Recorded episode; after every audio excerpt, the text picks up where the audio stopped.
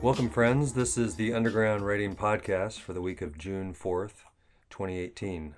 I'm Matt Malyon, Director of Underground Writing. I'm Alvin Shim, producer for the Underground Writing Podcast. On our bi weekly podcast, we read and discuss a piece of writing by an underground writing student and briefly update listeners about what's happening in the program as a whole. Because we're a creative writing program serving at risk populations, we do not mention students by name. We hope you enjoyed this edition of the podcast. And I'm praying for the people that had never had no choice. Yeah, I'm praying for the people that had never had no voice. You can make a difference, but you have to make some noise. We have to stay together, united together. Today, we're, we're featuring a, a piece of writing from uh, one of our four workshop sites. And this piece of writing, uh, the student is talking about um, immigration. So this is I belong here because I am from an immigrant background. I belong here because I came here to accomplish my goal, which is to make my mom proud of me. I belong here because I am going to make a difference. I belong here because I am going to tell you my story. So, very simple, very direct. Again, this kind of piece, and I think this piece in particular came out of the build up to the recent election. There were a lot of discussions and prompts that we had at that time that were dealing with the subject of immigration because we felt like the students needed to to talk about it. I was listening to a radio thing on NPR this morning about how the Trump administration's family separation policy is playing out. A family tries to cross the border, um, quote unquote, illegally, then often the kids are taken because, as far as the administration and immigration folks are concerned, this is an illegal action. Therefore, the penalty, one of the penalties is they separate the kids from their family. So it's heartbreaking. In the build up to the election, what we were seeing in the workshops and talking about with the students was the fear and anxiety of what was going to happen. That was it was it was almost palpable. You could you could almost feel it. And lo and behold, these are the types of things that have come to pass, come to be. I remember in particular sitting in a workshop with 10 to 12 students and most of them young uh, young women they were telling narratives about crossing the border and one of them said i was i was actually in my mom's belly when that happened. And one of them said my mom was pregnant and lost the child as a result of the journey to freedom from a really violent situation. You know this is happening the day before the election and i woke up the next morning with the results and quite frankly i, I wept. What i wept over was those conversations we had the day before and thinking about those young women and how this is the context they're growing up in and, and their stories are directly affected by it. And if we don't know others across cultural or ethnic or racial lines we don't know these stories. We can't be affected by it. And i think a lot of decisions are made out east in dc without without really knowing people So this student is is one of many with incredible courage, uh, with an incredible life already, and who's persevered through many things individually, systemically, and I love how how brief and sparse and monumental this poem is. Uh, even though she's she's writing to the reader, I I think of this student in particular affirming him or herself in the morning before going into high school, before going into the fields.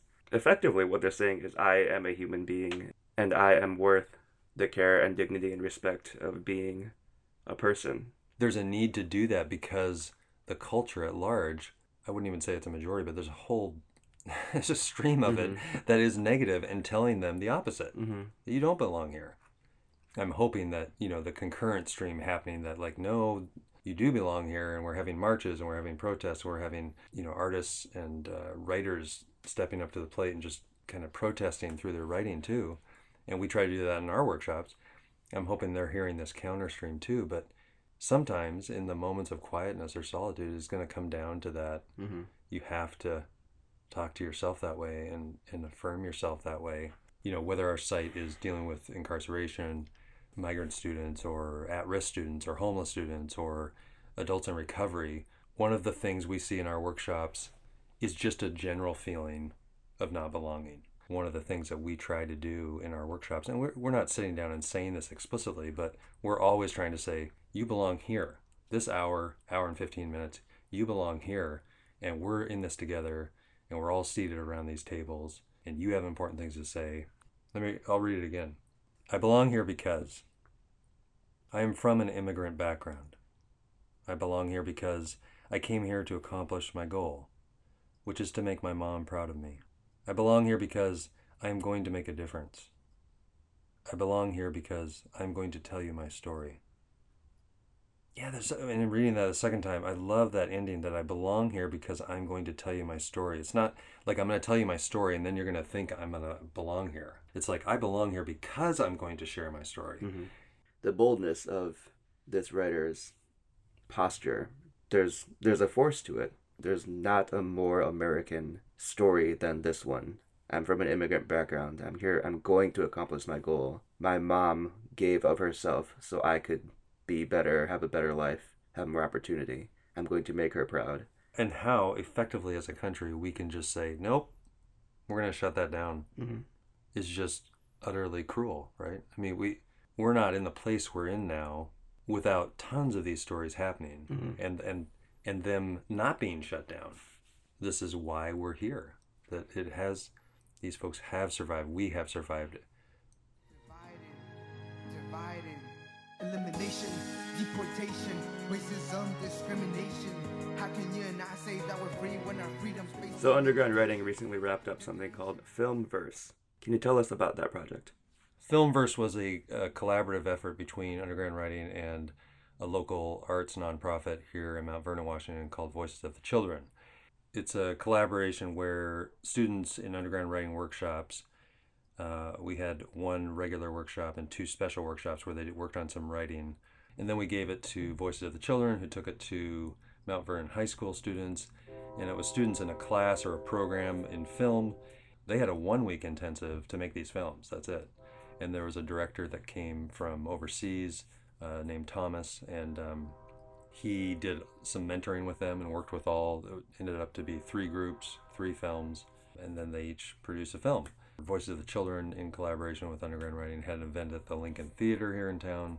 We showed the films all the student filmmakers were there and got to answer questions from the audience at least one of the writers uh, families was there which was really cool. It was a beautiful moment where the kids could talk about their filming and what they'd learned from the the writers and their pieces and how it just I think it the high school students were kind of um, more attuned to gratitude in life in general and like paying attention to things and, and noticing others that are going through hardships.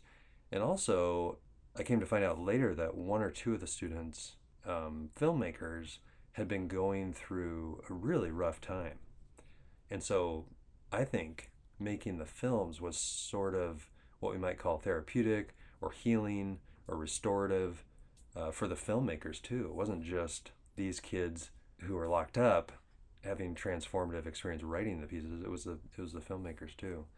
Did the kids in juvenile detention get to see the films eventually? Yeah, that's a good question. We so the film event at the Lincoln Theater was May 12th, and so May 9th, I was in a workshop in juvenile detention with Suzanne, who's the other teacher that we were just scheduled that day, and it was the day before. It was the Wednesday before the event, so we got approval to show the films, and we made sure that the two main writer students were there. Yeah, we kind of surprised them and and showed them the films, and you know I wasn't focused on them the whole time, but I kept you know glancing over once in a while to see what they're feeling, and and like you'd see them, they'd be smiling or chuckling or like just kind of entranced with you know because like it's a powerful thing to see your words mm-hmm. put onto film. I mean, I've never had that experience. It would be it would be just an interesting experience. And then afterwards, it was kind of like, yeah, no big deal, man. Like no, you know. But you could tell that they were. I'm so... not moved by this. I'm brave. Yeah, but you, you could yeah you could tell that they were like they were moved by it and like one of those cool moments like that you know that these students are being really really affirmed and you're not even having to say anything affirming them with their own work, you know, and, and them knowing that the, their community got to see these and, and that sort of thing. Now tell me about your struggle and I can tell you about mine.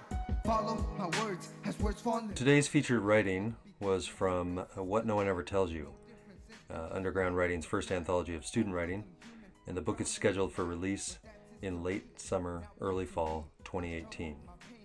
We'll have another episode for you in a couple of weeks. Let us know what you thought about this program. Email us at info at undergroundwriting.org. Connect with us via our website, undergroundwriting.org. Spread the word about our work by mentioning us on Facebook or Twitter. The Underground Writing Podcast is recorded and produced by Alvin Shim and Underground Writing. The theme music for this program comes from the Migrant Leaders Club. Thanks, Janice, and thanks, Luis. I'm Alvin Shim. And I'm Matt Malyon. Thanks for listening. never had no choice. Yeah, I'm praying for the people that had never had no voice. You can make a difference, but you have to make some noise. We have to stay together, united together. We're fighting. There is no more fear, and there is no more hiding.